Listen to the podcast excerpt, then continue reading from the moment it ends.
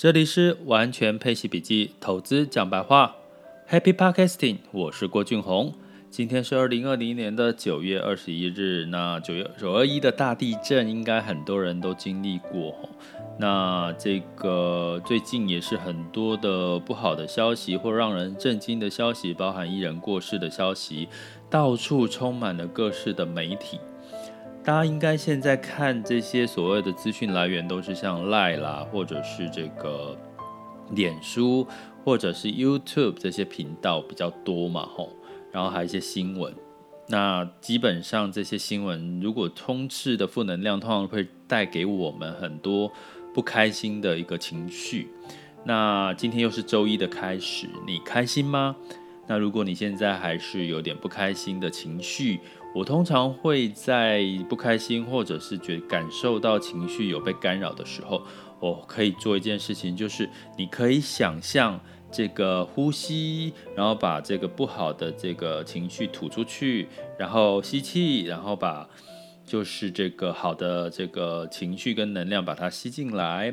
做个几次，你会感觉其实就舒服多了。或者你可以想象这些不好的情绪，你把它想象成一团乌云。然后呢，你就把这团乌云呢，把它吹掉，或者是把它踢到，或者是把它丢到这个蓝天白云里面，然后就消失在空中。其实这个方法还蛮有用的，帮你清理掉一些不好跟负面的这个能量跟情绪哈。那这一周我自己感触比较深的是，因为我一直在谈这个配息收入、被动收入。那在上周，我看到一篇文章，是一个医生医师 po 的文章。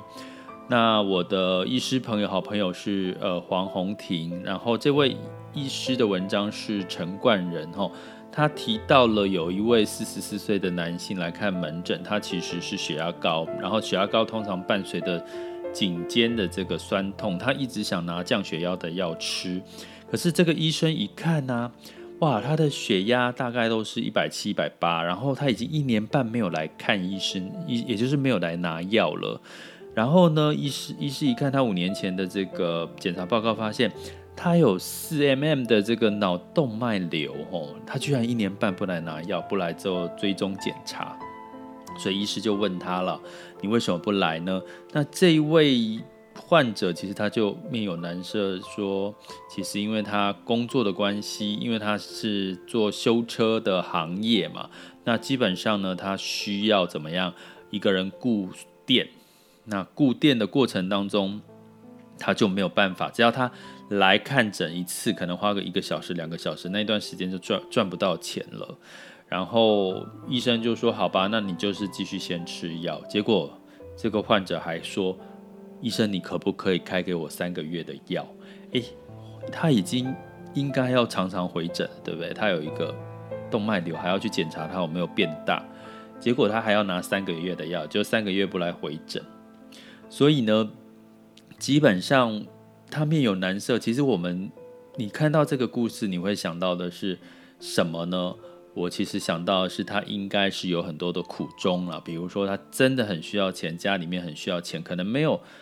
一点钱都可以让他的少了一点钱，都会让他的整个生活或整个状况改变。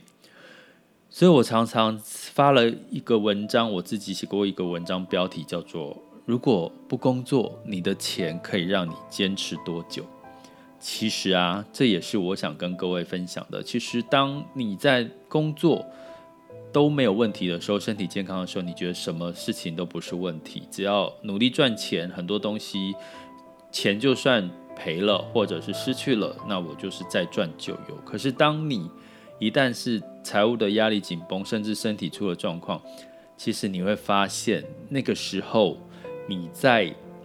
怎么样的工作能力再强啊，如果没有办法工作，身体不健康，你永远没有，你的压力会非常的大，大到像我刚刚讲的这个个案一样。吼，那这样的例子算少吗？我不知道，至少我就听过了好多个一个我周遭身边朋友的例子哈。那所以呢，其实我觉得未来大家一定要用这个被动收入去降低自己在工作收入跟自己生病的这个风险哈。最近这么多人生病嘛，其实大家都很努力工作，怎么样去找到这个生活跟身体的一个平衡点，跟工作三方面的一个平衡点，我觉得是未来我们很重要的课题。那投资里面也很很很恐怖的是，很多人在投资就会担心东担心西啊，担心什么？担心这个美股哦，担心这个投资市场股票下跌，担心投资配息基金配息债也也跌，那什么都会跌啊。那我这这几天我还会有朋友跟我分享说，诶，他丢了一篇文章说，诶，你投资配息债要小心三个风险，三个地雷。啊，就是就是可能会跌，汇率汇率的汇差的风险。其实你说穿了，你做任何的有风险性的投资，这不管是投资股票、投资基金、投资配息债，或者是 ETF，这些是所有投资工具的风险啊，怎么会是独有一个？就算你投资这个美元保单的话，它也会有汇率风险。所以各位亲爱的朋友，你们要。真正的去理解这些媒体上面写所写的文章，甚至说的话，你怎么去判读跟解读？什么东西是你应该要放在心上的？什么东西你看看当文章过去就好了？这是我一直很想提醒各位的部分。那我来讲一下，最近因为这个台币又大幅升值，然后美股修正，苹果跌了百分之二十以上，吼。那可是呢，这个情况呢，却又带来什么变化？就是所有的资金都往台台币流动。其实除了台币之外，亚洲的大部分的市场的资金都是流入的。好，这个这个台汇币汇率都是升值了哈，不是资金流入。但是呢，我们巧巧的看到上一周，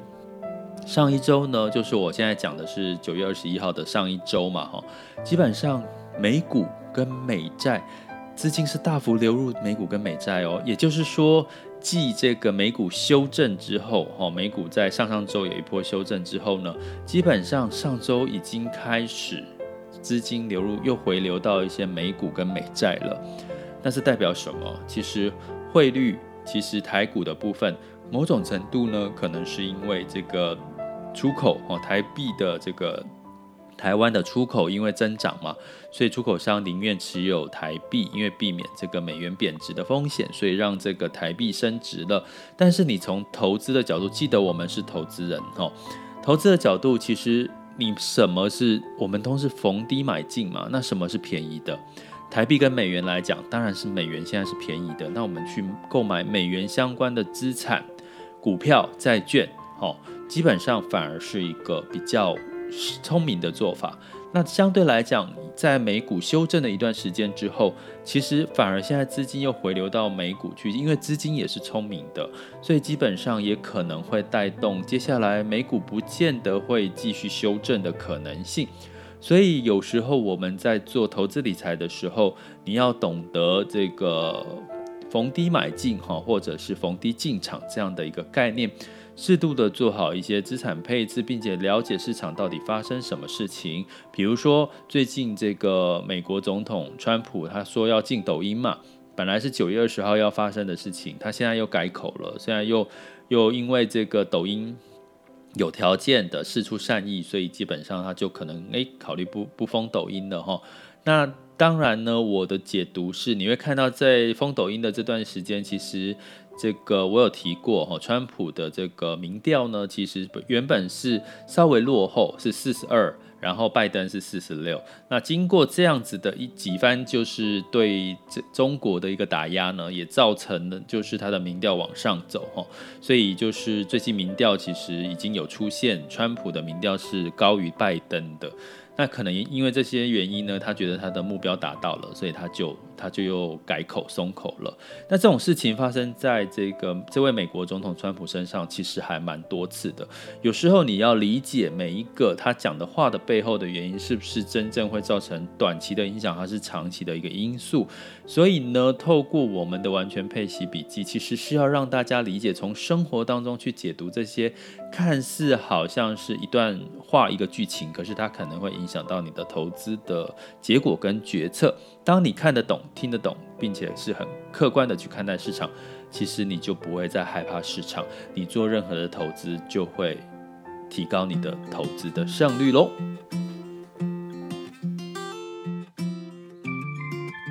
接下来进入到二零二零年九月二十一日全球盘市轻松聊。